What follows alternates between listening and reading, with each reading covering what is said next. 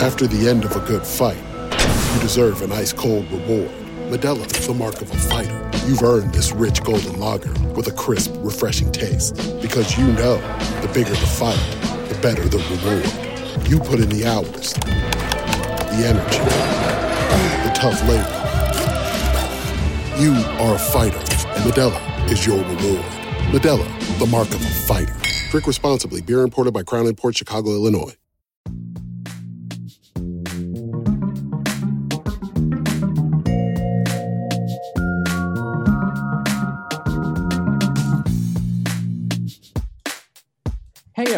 Welcome to another Baseball America podcast with executive editor JJ Cooper. I'm Josh Norris, and we're going to talk today about the rule changes that were enacted throughout the minor leagues. Uh, it was yesterday when they dropped, and there's rule changes that some may be familiar with. Uh, if you followed what was supposed to happen in the Atlantic League, or what did happen in the Atlantic League in 2019, the Arizona Fall League in 2019, and some other stuff that was slated to happen in 2020 if 2020 happened. Uh, so it shouldn't be entirely new, but there was some other stuff that is less familiar to uh, to people who pay attention. And we're going to go over them today and kind of give our reaction to them. What do you think, JJ? Man, people do love to absolutely get mad on social media about rules changes, don't they? Um, oh yeah, I mean, even if even if you know half of social media is you know, there's too many home runs, there's too many strikeouts, there's too many walks. Well, and the, and the shift is ruining baseball. Well, we're going to kind of mitigate the shift here at double A or try that, or we're going to you know, change the rules so stolen bases are more uh, prevalent and we're still going to get mad. Uh, there's well, you could put money on every seat of every person in the house, and somehow that would be a bad thing. Well, and again, that's I don't mind. You know, fans can have their opinions. You know, we, we appreciate that. That's why you come to baseballamerica.com. But um, but at the same time, my initial reaction on this is having seen most of these rules in some way, shape, or form in the Atlantic League. Uh, a couple of years ago, I went to uh, sat on a High Point Rockers uh, series so that I could kind of see many of these rules in place. Uh, Atlantic League in 2019 had the larger bases. Atlantic League in 2019 had the step off rule. Atlantic League in 2019 had the automatic ball strike system, which, which you probably know as robo umps. So those are all things, and they also had some of these pace of game rules as well. All of those things were in place in the Atlantic League and the best way that I can explain it is, and I think I wrote about this at the time, was you got about four or five innings in, and most of these just kind of faded into the background. I, AAA is going to have larger bases. The bases go from eight from a you know from 15 by 15 to 18 by 18. Well, I feel pretty comfortable in saying that the average fan going to a game will never notice that difference. When I That's asked, I was going to say, like, if if they had not released this info, nobody would have noticed. Maybe someone would have caught on with, you know, hey, the times from home to first and first to second are getting just a tick quicker these days, and maybe someone would have figured that out. But if they hadn't released this yesterday and they'd just done this kind of covertly, nobody would have noticed. And when I asked, uh, you know, players in the Atlantic League, coaches, so, what did you notice about what do you think about the bases? Basically, the only real change that seemed to come from it was his first baseman liked the fact that they had more base to stay away from the uh, spikes of a base runner. I that's that's the difference. Now, yes, it does mean that home to first is three inches shorter. Same for first to second, you know, all that, right? Yeah, 89 feet well, nine inches really doesn't really. Well, technically, first feet. to second, first to second is, I, I, guess, yeah, is six inches shorter because you have three inches for each each base. Yeah, 89 and a half feet. Right. Well, but it's really, but that's not even that's not accurate because 90 feet was from, I believe, the midpoint of the bag before. Correct. You're our umpire guy. Yeah, I'm not our field dimensions guy. You know, um, but but my point being, it's a very, very, very small difference. Um, the biggest thing that it did seem to do is that you have a little bit more room at first base. I know that they hope is that it will increase stolen base success rates and ground ball and bunt rates. it's I mean it's it's so negligible as to not going to really affect on that. I don't think.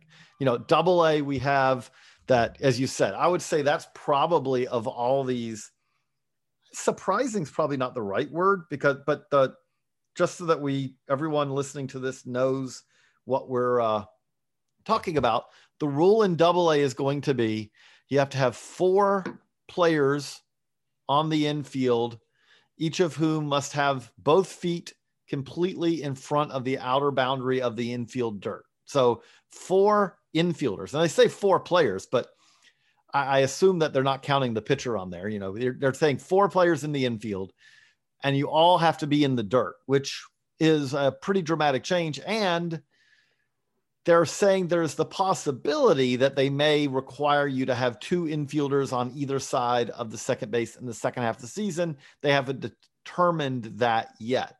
But having seen a lot of second baseman play in short right field, that's going to be a pretty significant difference. Um, you know, that's going to absolutely be something I would say probably the most noticeable of these changes compared to recent years because we have seen now a lot of shifting in the minor leagues like we do in the majors.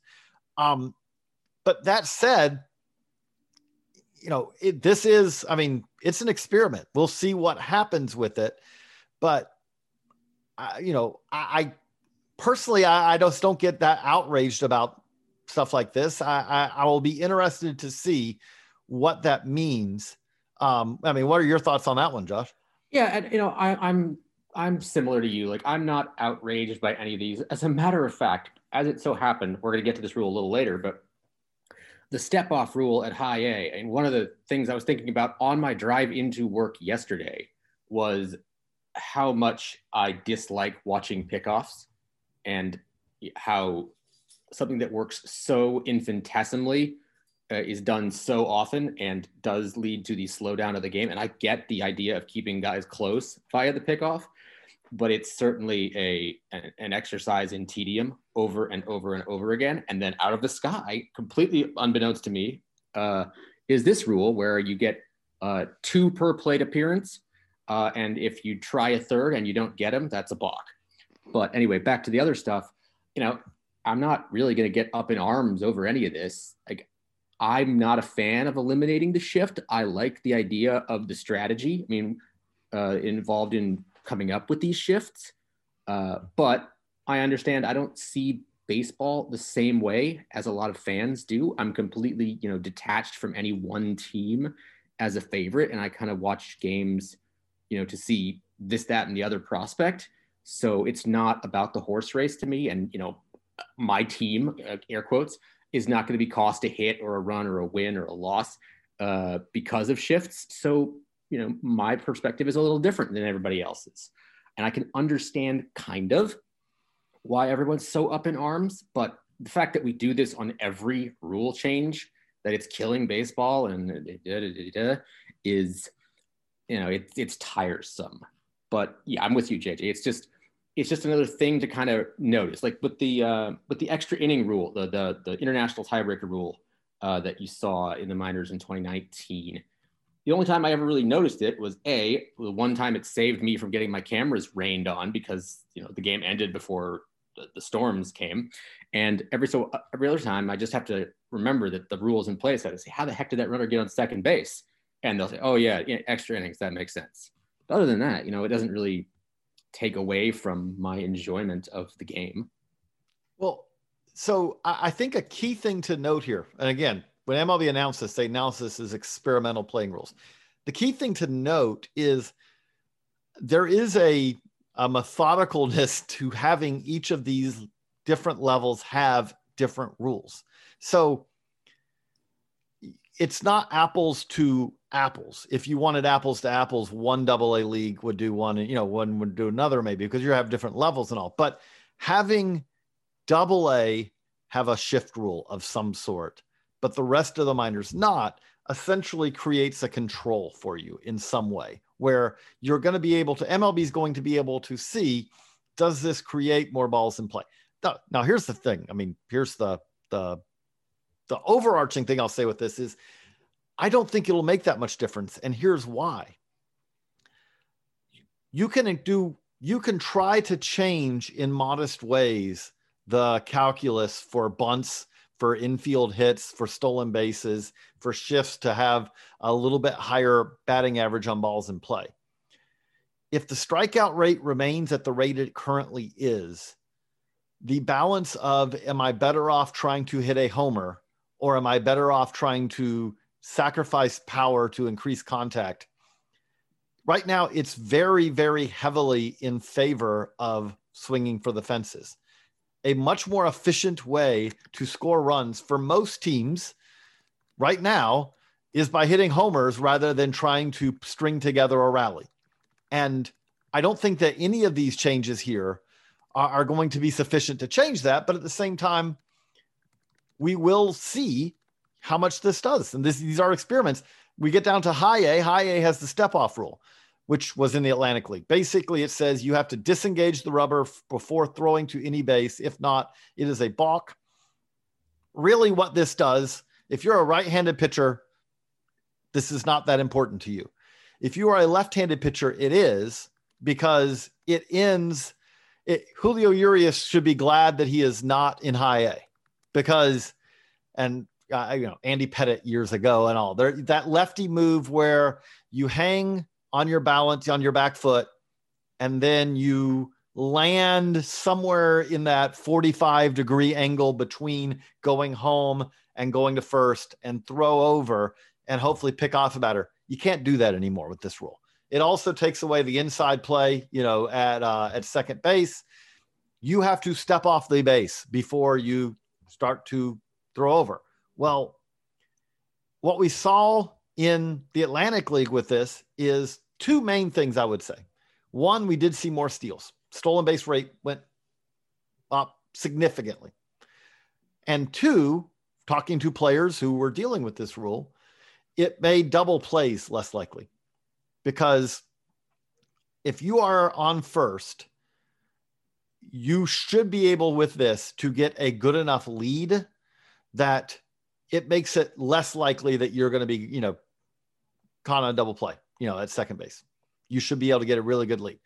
Those are, I mean, again, those are modest changes in the grand scheme of thing because, again, the stolen base rate overall still was very modest compared to what it would have been like decades ago. But it's again, it's something where having it only in high A means okay, let's look at what low A stolen base rate is compared to high A, and maybe you'll see a significant difference. That'll be an answer on that. Then you go to low A, and as you said, low A is going to have the total of two, uh, you know, step offs, pick offs per plate appearance. If you do a third and it doesn't work, then it's a balk. And then they may drop it to one. Well, I'll tell you right now, the limitation as it stands right now means you're largely going to drop it to one right now. Because if I've got a chance to do two of something freely without any limitation, I kind of want the threat of that second pickoff because once I've made two pickoffs, the third one is something where he literally better be a base uh, a base runner is standing somewhere almost halfway to second base before I throw him over. So I'm probably going to keep that second one in my back pocket.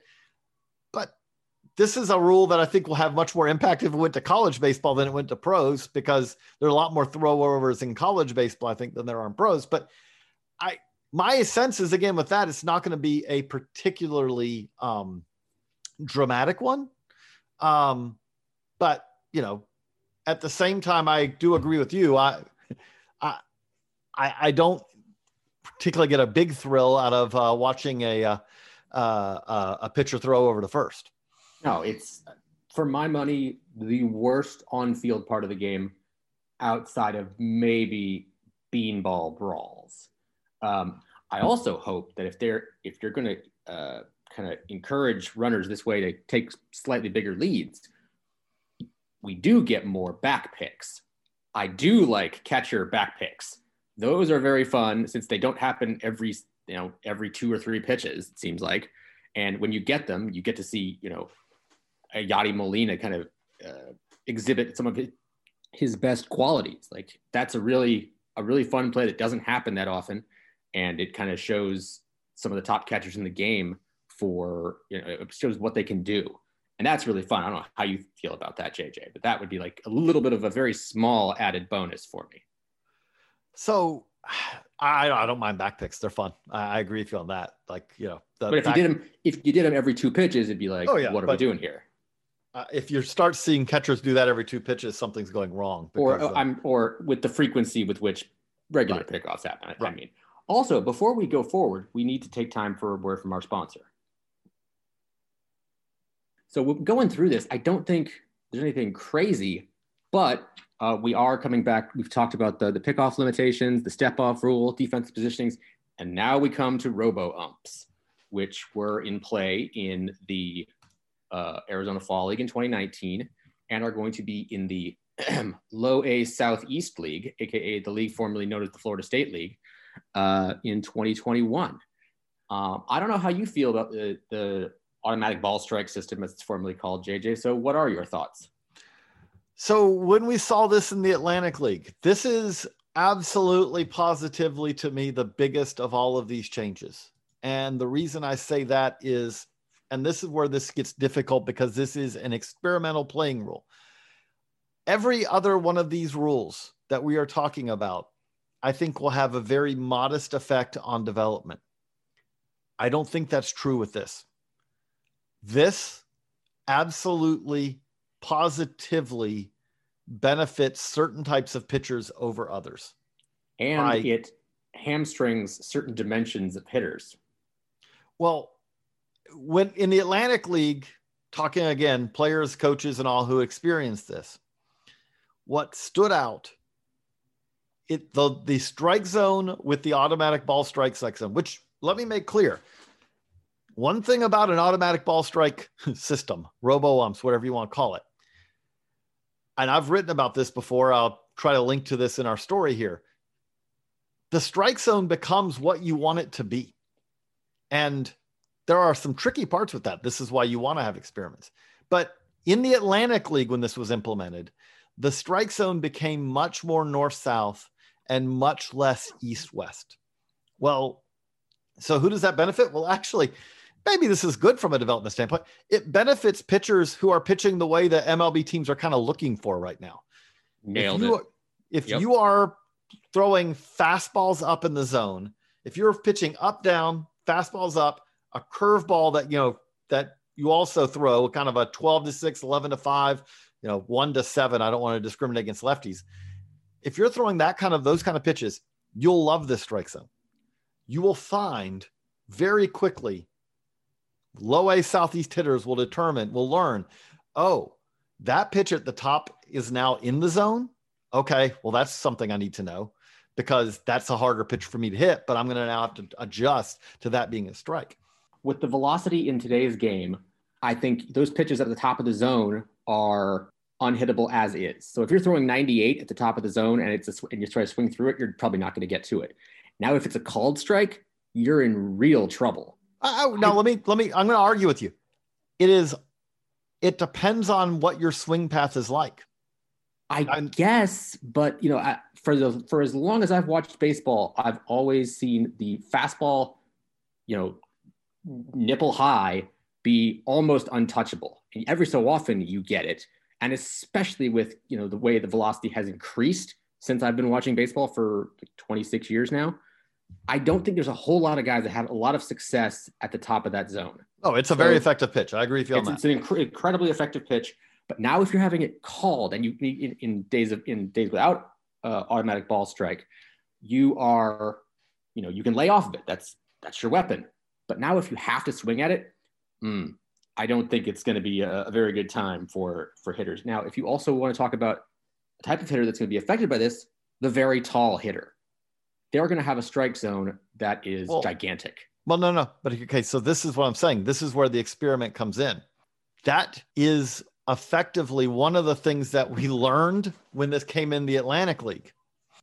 There were some batters who, and this is the things that you have to work out. There were some batters whose strike zones were probably a little bit off for what they are. Like, you're right. You're right when you say, like, if you What they did in the Atlantic League is they tried to draw a strike zone based on the height of the player. Now, I will say to me, if you are going to an automatic ball strike system at some point to me, you actually go to a you you change the rule. You have a fixed strike zone. Whether you're to me, again, this is if I'm experimenting, I don't care if you're six eight or you're five two. Here's the box. If you throw it in that box, it's a strike. But you are right. Like, but one of the things they learned is is that some batters you could have two six foot five batters with seemingly similar stances, and one of them strike zone would seem to be taller than the other, and there wasn't a whole lot of transparency on that at the point of of why that was the case. But that's a, a potential hurdle that you're going to see in the FSL. But you are right. If the taller you are, the more you know. If you follow the definition of the rule book strike zone, it's going to be a big zone, a bigger zone than you've ever they've ever been used to. And that's the next point is if you follow the definition of the strike zone, oh man, are you going strikeouts are going, I think, to go through the roof. Um, even more so than they already are. Because you're talking about the way the book is written. And I think what you, the answer is to change the way the book is written.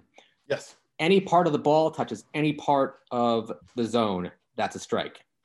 And if in theory, first of all, 12 6 curveballs are going to be extraordinarily valuable under this system. Because in theory, it's where you break the front. If imagine the front of home plate extends up as a pane of glass. Um, it's where you break that pane of glass. So in theory, you can land a ball on home plate, and that's a strike. Uh, I mean, we saw balls in the Arizona Fall League, especially when I got to the video and took a look from the side where the catcher had to go into your, your, your kind of five hole block to block it. And that's a called strike. And the beauty of that is nobody knows when to argue, nobody knows who to argue with uh, on that. And we did see a guy get ejected. I think it was Jalen Miller arguing with the robo ump. Um, but uh, you are ejected. Basically, yeah. Uh, it does give the umpire some discretion on some of these calls, but you'd have to be, you know, uh, really sure, like a ball like bounces through the zone somehow, and it and it registers as a strike. Um, I think the move north south is is not going to be enough to mitigate the lack of an east west strike zone, and you are going to see a lot of called third strikes. Um, and a lot of guys trying to fish, knowing that they're going to be called third strikes necessarily. Um, well, I think it's a thing that people have wanted for a long time when they see kind of a, a an Eric Gregg type scenario or an Angel Hernandez type scenario where the the strike zone seems all out of whack. But I don't think you want the real strike zone. You you don't know well, what it looks like. But but this is again, this is to me the answer to this long term is this is where the strike zone is what you want to make it.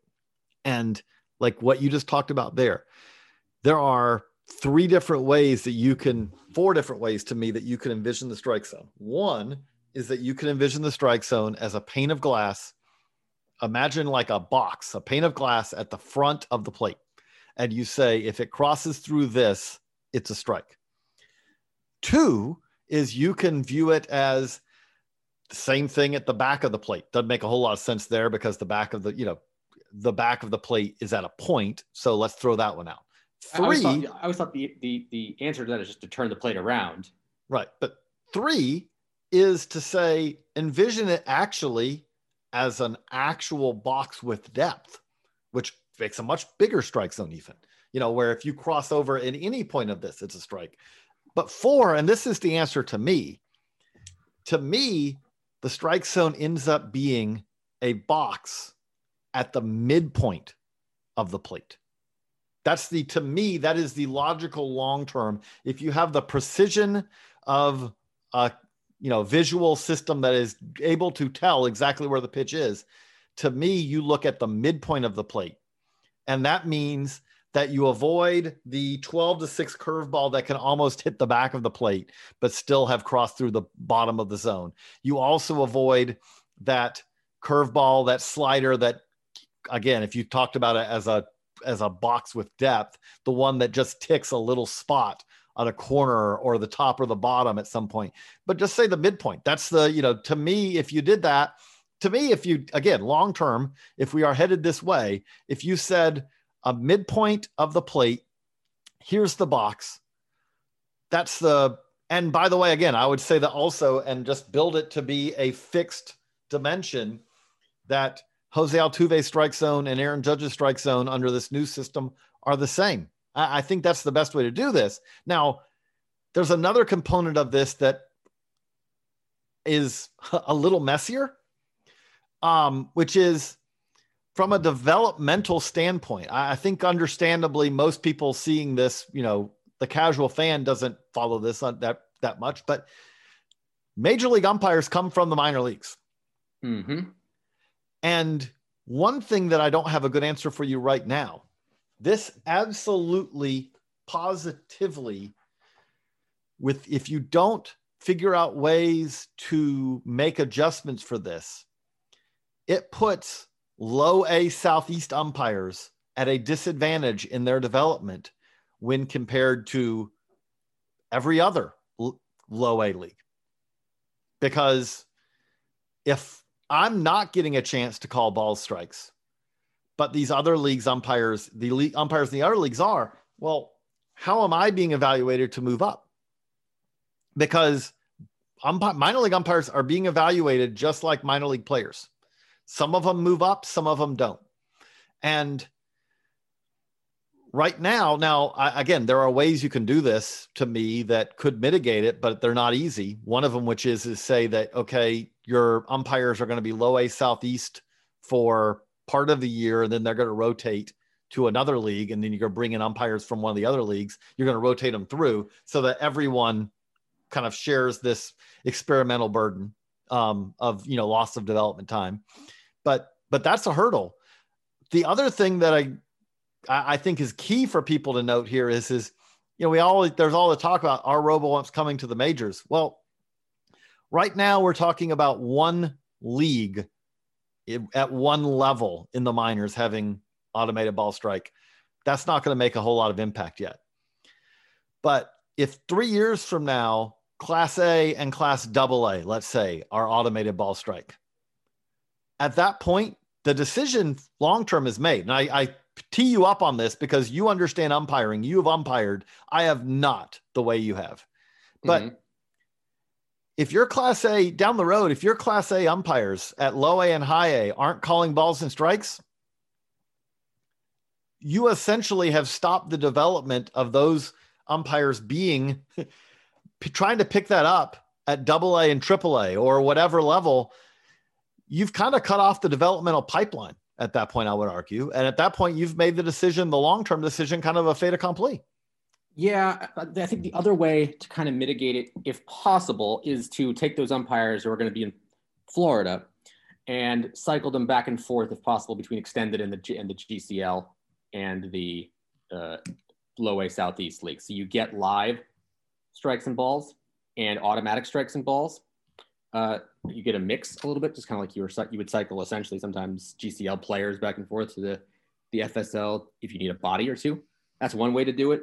But I do worry about yeah a sense of uh, a strike zone, uh, a sense of strike zone awareness kind of stagnating for those guys, and then having to kind of wake back up if and when you get a promotion. You say guys, I will note also men and yes. women. Yes, men and women. I'm just using the colloquial guys, but yeah, there's I don't know what levels those there's two or three of them uh, are in are, are, going to be at.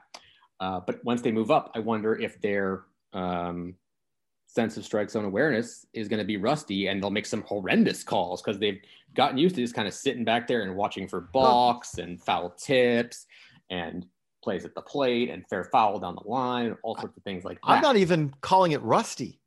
I mean, go a step beyond this. The typical path of a minor league umpire is someone who relatively lower levels of the minors is an umpire who relatively recently went to umpire school. Yes. And now, I mean, this is one of the things like, you know, when you look at, you know, you have local umpires who help out sometimes, who often have a lot more experience than the actual professional minor league umpires do. Because if you're someone who's been working college games and all in your area and high school games for years, that the the minor league umpire, uh, you know, in the lower levels is usually a little younger. Um, those are those are thousands and thousands of pitches that you simply aren't getting. And again, you can say, I'm going to bear down on them just like if I was calling balls and strikes, not the same thing.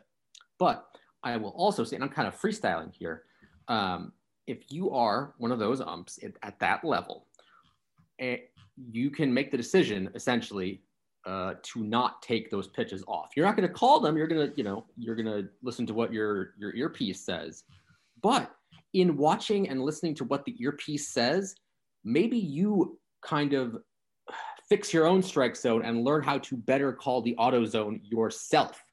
And you have and you can bring that auto zone with you. This isn't a spot for auto zone to the next level. And maybe that way your your umps start to get more consistent uh, in their strike zones. You create a more cons- uh, an automated zone within a human when they bring them to double oh. or a pie I think that may be the intent, but again, I'm just going to say if you're not calling balls and strikes regularly and then you get asked to do it at a higher level, that's going to be a very difficult role to do. Oh, for sure. I mean, I, I don't know how, I don't, I can't even imagine having, you know, the voice of whoever in my ear telling me ball, strike, ball, strike.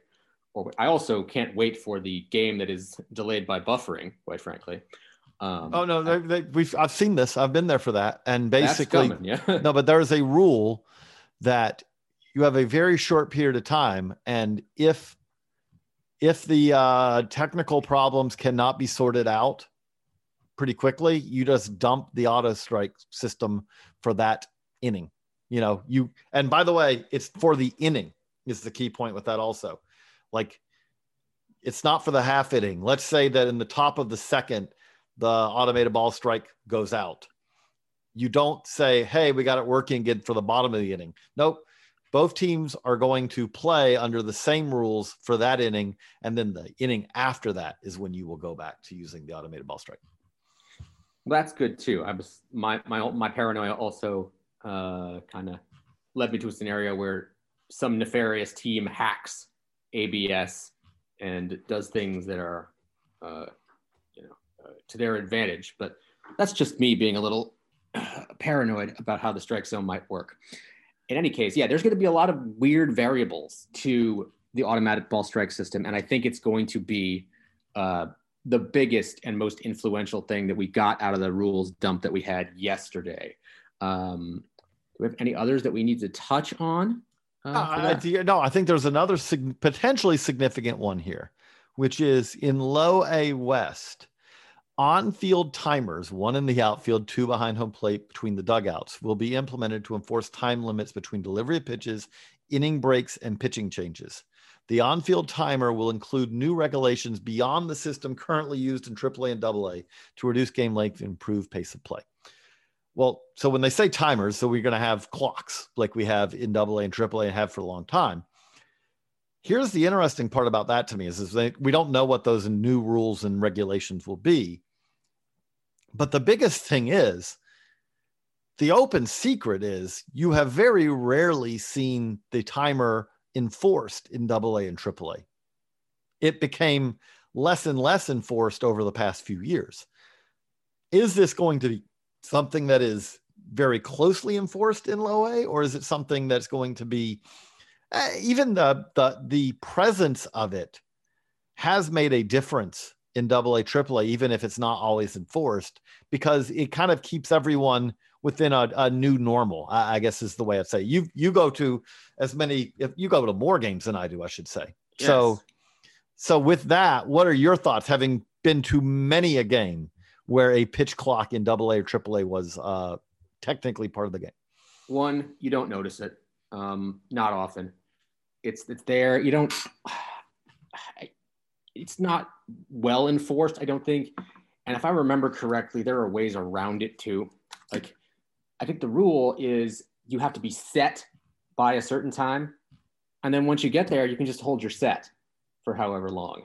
Uh, I, I, think Chih-Wei Hu was, or was Chih-Wei Hu or Yonny Chirinos was the master of that at Durham, where he could get, he could come set at like two seconds left on the clock and then hold that set for however long. And it's essentially like you're having 45 seconds between pitches anyway. Um, and you, you know, if you're a, a, catcher, you can rub up the ball a little bit or do all sorts of things, but it, it never really did anything to the game. I don't think. I didn't feel like the games at AAA or most of AAA, we had AA down here except for Richmond, um, were impacted at all. Um, there's a lot of there was a lot of worry about it. You know, you're gonna get your pitchers hurt by forcing them to speed up, and it just it just really didn't happen. Um, I think it's just just could be another thing that is there and will eventually uh, kind of just become part of our collective. I, I, think it's by far behind the, the automatic ball strike system in terms of impactfulness and pervasiveness. Right. Again, I think one of the key things is we have to see how much it's, as you just said. Uh, and and I did like the clause in the the rules dump that it said it will include new regulations beyond those ones, but it didn't specify those. So I'll be very interested to see what those are before I make any judgment on them. Um, yeah. I, again, that could go in a whole large realm of race. But the, the the key thing I'll say with this is here's my other really cold take, I guess. You know, there's hot takes, there's cold takes. I got a cold take, which is rules changes are part of baseball. Mm-hmm. They always have been. Now, there are major rules changes and there are minor ones, but when we talked about the problem that I sometimes have, and again, you're you have your opinion i have mine. I'm not saying yours mine's any more valuable than yours if you're listening to this and you utterly disagree with me. That's fine. But traditionalists i would say have effectively treated i feel like every rules change ever proposed in baseball as if it is something that will tear apart the fabric of the game and we have seen uh, last year we saw massive rules changes. the game has survived the fact that we had extra inning speed up rules in the majors last year and seven inning double headers, and the game still functions. Those are massive. But you rewind a few years ago, and the reaction to changing the intentional walk rule to walk to first base instead of throwing four pitches out of the zone was treated as if that was this bridge too far. Oh, the, and it's and the reasons for that are so. oh yeah, uh, I forget who it was. Hit one of those once. Okay, so once out of ever, and you want to keep the rule in there? No, there's no reason to sit there and watch. But you know, Johnny Johnny Pitcher throw four wide ones and waste everyone's time. But the other thing with that is, is and again, the collision rules were also treated that way and all that. And then these rule changes happened. And once they happened, never is it kind of noticed again. Because why? Because these rules were just not all that significant. Now, again, I'm not going to tell you that robo umps is not significant because it is. I'm not going to tell you the shift rule is not significant because it potentially is. I'm telling you right now, the bigger bases, you won't notice it. I'm telling you right now, the pickoff rule, if you're not a left-handed pitcher, you'll probably never notice that that the step off rule that mm-hmm. that's changed. You know, you may if you are a really if you're listening to this podcast, you're probably a pretty diehard fan. But but these things are in many cases minor things. Now, at the same time, they're also minor enough that if if you're Major League Baseball and the intent of these are that the game is getting too long, and when we say long, we're not talking about the amount of action. We're talking about the, the amount of inaction that fills out what are now a three hour and 10 minute game. I also don't think that these things are going to dramatically change that either. You know, that that is not something that these rules will will make a massive difference on either. So again, my boring take on this is my boring opinion is these are I'll be interested to see what the results of these experiments are. That said, I don't see them making a massive change in most cases, one way or another. Nope, I, I don't. Um, with the caveats I've mentioned at the beginning of the podcast, no, I don't see these making a huge amount of changes. This doesn't change the way the launch angle swing uh, what will happen. I don't think this doesn't change the it doesn't change the value of a home run for sure. Uh, it doesn't change the idea that a lot of guys, a lot of uh, any any farm system wants guys who throw the heck out of the ball. I mean, unless you somehow regulate no fastball can be thrown harder than 95 miles an hour. I don't know how you do that, but the game's not going to really change fundamentally. Um, you might you might shave some time off it, but you're not going to change the philosophies right now. You are going to get some guys more hits uh, who are you know dramatically shiftable these days. Um, but other than that, it's really not anything crazy, I don't think. And some of the reactions out there are just a little overboard. Well, but, but that's uh, that, that is the world. That's okay. that is the, that is the world. And I have and again, again, and I'm not, I'm not denigrating. We're not denigrating. You can have that opinion. We're not saying that you're crazy by having it, but we don't see it. Yeah, we we don't. I mean, and I don't know how. Like I said at the top, like I'm divorced from fanhood of any particular team. I don't think you're particularly rooting for any particular team either. And that's an element of fanhood. We are, but, but that's not what this reaction is coming from. No one is saying I hate these rules because they're going to hurt my team. Oh, oh, when, when not, but not the, these though, not these. But seven inning doubleheaders last year. The, not these rules. Not the yet. reaction yesterday on this. These are happening at the minor league level. No one who was complaining in my timeline was saying I hate this because my San Jose Giants are going to be affected by this. Everyone who was hating this was saying, Why are you trying to screw up baseball by changing it? That was right. the 99% of the response. Now, oh. again, 95%. 5% was, I don't like this particular rule for this reason. But 95% of it was, I hate Rob Manfred. I hate he's how he's ruining the game. Right. And I think, well, there's a, there's a whole spiel on that that we can say for another day. But uh, yeah, that's that's largely what these are. And it's it's almost it's almost the same to me as the reaction every time a minor league team re- releases an identity, which is the, the the internet is oh no you're ruining it go back to whatever it was this is terrible blah blah blah and then it sells like hotcakes without fail. But there's a certain sect of people who are by and large online a lot. Uh, who will react negatively to any change because they just hate change. And I think that's the kind of person we're seeing. And it's important to note too that what you see online isn't automatically reality. It's just, you know, online. Right. I mean, again, that's, you know, and the reality of it is, is that also when you see the new team name, nickname that is crazy and, you know, makes everyone gasp when they first see it and the logo and whatever.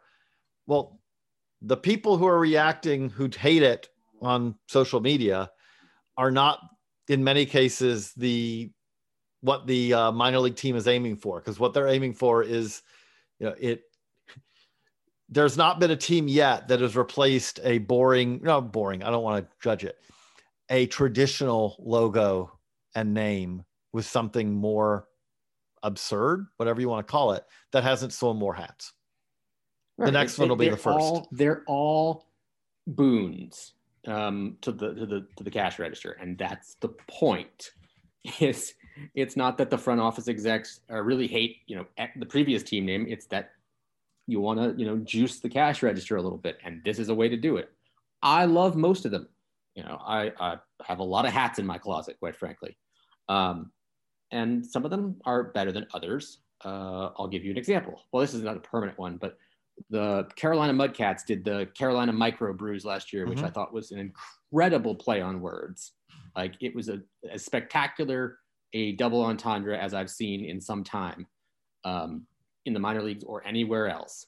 And the way they tied it into the classic Brewers uniforms was masterful. Um, I loved it. But I also like, you know, when teams come out with silly mascots and silly names and, you know, whatever. They're all pretty fun. Some of them are whatever, but most of them are really cool, I think. Um, but no matter what they are, there's a group of people that are going to hate them just because that's what they do. Before we end this, I have one more question for you, Josh. Alrighty. What's a rule change that's not part of this that you think you'd be interested to see at least experimented with? you want to you want to really break the internet? You want to speed up the game? Here you go.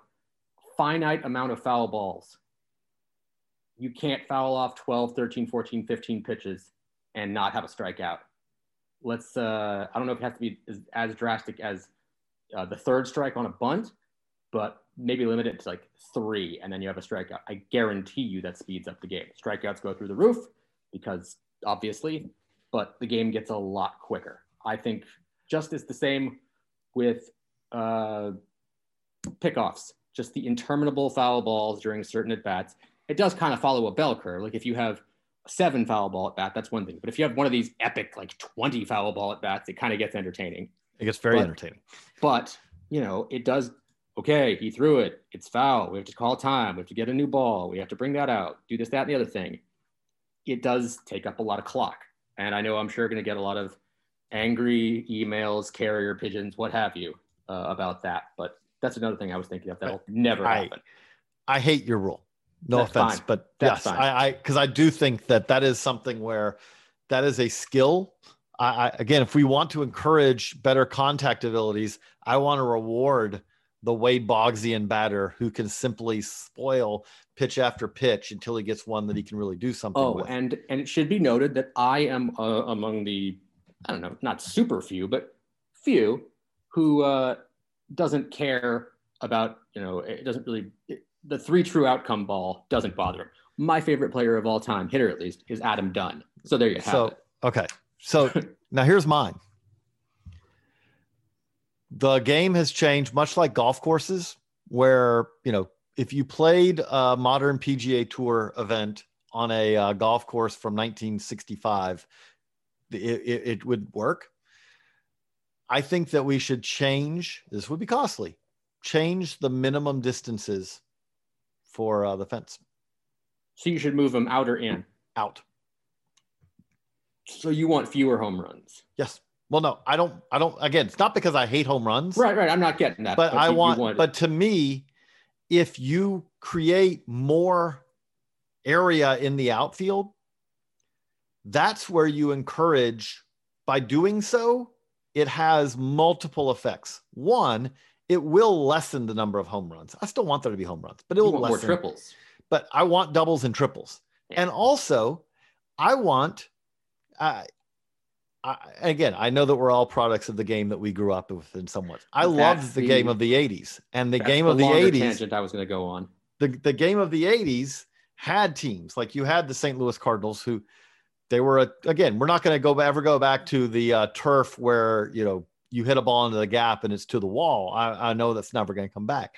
But if you said that all of a sudden the outfield was much larger than it is now or significantly larger, that encourages athleticism, speed in multiple ways. One, it's going to create more room for if a guy hits the ball in the gaps, a double or a triple. Well, those become more valuable. That encourages that. And two, all of a sudden, you need rangier outfielders. All of a sudden, that left fielder who doesn't cover much ground becomes a much bigger liability because that player can't get to the gap on doubles and triples. He's turning outs into extra base hits. So to me, if you said that all of a sudden we made center field 420, 425 as a minimum, and you said that down the lines, and again, I understand you're not going to be able to turn Fenway into all of a sudden it's going to be 330, 340 down the line. there are some issues with that. But if you green said- monster in the middle of the street, right. But if you said, though, even you said that as new stadiums are built, these are the requirements, things like that, I think it would have a pretty massive impact on the game. And the other thing I would say is, is I think that we need to acknowledge, much like that pitchers throw harder now, batters are stronger. And so, and sometimes Having us- balls are juicier. and balls have been juicier. And so, having a uh, the reality of it is is that if you look at how we've gone as far as building of ballparks, we've actually gone to, in most cases, smaller parks rather than larger parks in recent years. And I think a change like that could be uh, could make a, a pretty significant impact on the game, and in ways where it would encourage more balls in play, which I do think I'm. I don't. Again, I don't mind home runs. I don't think that it's an affront to the game or anything like that.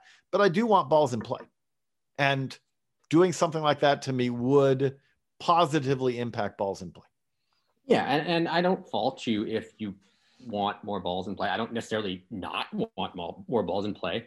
I just think home runs are the most fun thing, especially when they're you know Gallowian home runs. Which or, will, that, that, won't be affected by this. Or because... I know, I know, or Stantonio home runs or whatever. I, right. I like home runs. I like home right. runs a lot. I like I like seeing a guy hit the ball far as ball as far as possible and throw it as hard as possible and make it bend in wicked ways uh, more than I do singles through the right side, I guess. But again, and I'm not even disagreeing with you like that. If all we're doing is is trading home runs for singles, that's not all that exciting to me. Doubles and triples are exciting. And to me, a double and triple can be just as exciting as a home run. And so that's where I want to encourage it. You might also um, get more insane catches that way too. Uh, yeah. Uh, again, that, those, those are pretty fun. Yeah. So to me, that's that's the way I would do it. And let's if if you really want to go off the wall and we really want to talk traditionalist and purist, let's go all the way back, especially for these new low A Southeast home plate umps. Uh, back in the day, home plate umps sat in rocking chairs behind home plate. Let's get that going again. Uh, okay, you want to go another way? How about let's go old high school on this? You know, but this was also true way back in Major League Baseball, and like you know what, the fence is going to be so far away that we're going to put fans in the outfield. Mm-hmm. You know, that would be another way to do it. We're just not going to have an outfield wall. We're just going to have that's really, again, that's the way changing the game too much. Bases are actually pillows. No, but uh. you know, but but if you actually said, you know, the home the, the the the outfield wall must be 500 feet from home plate. Well, all of a sudden, okay, Mark McGwire, going back a few years may have hit that ball 430 feet, but he's really slow, so he was only able to get a double out of that. Whereas, you know a speedster. Billy Hamilton got the ball down the line and it kept rolling. So he got a you know home run of the ball that never went more than 380 feet. Oh, that, that would be that would be absolutely wild too. Um, how about the old substitution rule where you just had to yell out your name. Cooper. Well, yes, fine. I mean, now you're back in the what 1880s. Well, that's where I was with the home plate umpires chairs too. Yes, that's true. But if you want to be traditionalist, let's go all it? the way back. Finley, uh, you know, it, yeah, yeah, oh, I, I, want. Who was the I player? That, uh, King Kelly. Um, yes, King Kelly. Re, yes, yes, yes. But also, you mentioned Finley completely uh, by happenstance. Bring back Charlie Finley's uh, baseball delivering rabbit to home plate. Well, we already have, you know, that we can do right now because, uh, you know, we already have many uh, minor league dogs and pigs and uh, other animals that. Uh... Yes. And while we're at it, I don't care what it has to be done. Get bat dogs in the big leagues. Do it. 30 of them. They're the best part of the minor leagues. Well, one of the best parts of the minor leagues. Bat dogs, all of them. Anyway, I, I would not be a JJ and the Bear podcast without mentions of bat dogs. Yes, that, that is a uh, fair part of any JJ and the Bear podcast, you know, but it's also a good way to wrap it up there, Josh. Yes. Uh, for JJ Cooper, I'm Josh Norris. This has been a Baseball America podcast. Remember to subscribe uh, and click on our other podcast. We've got Carlos Collazo and Ben Badler with their future projection podcast. We've got our college podcast every week. We've got sprinkles of JJ and the Bear every now and then. We've got all sorts of college content all the time. Pro stuff's kicking up. We're going to get that going. We've got uh, prospect roundup every morning. Uh, vaccinations are going up, so some of us are going to start getting out into the field sooner rather than later. And we are mm, like five, six weeks away from the minor league season. So things are picking up. The quarantine is, or the, the pandemic is slowly going into our rearview mirror, knock wood, and things are looking up. Again, Josh Norris, JJ Cooper, Baseball America podcast. Bye.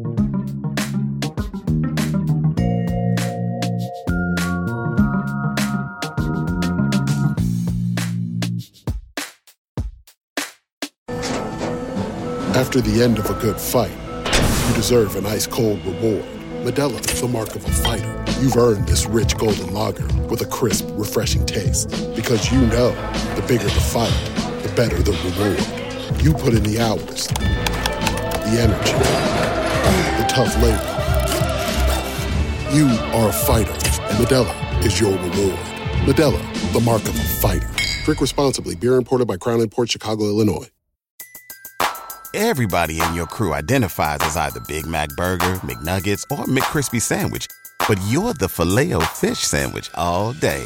That crispy fish, that savory tartar sauce, that melty cheese, that pillowy bun. Yeah, you get it.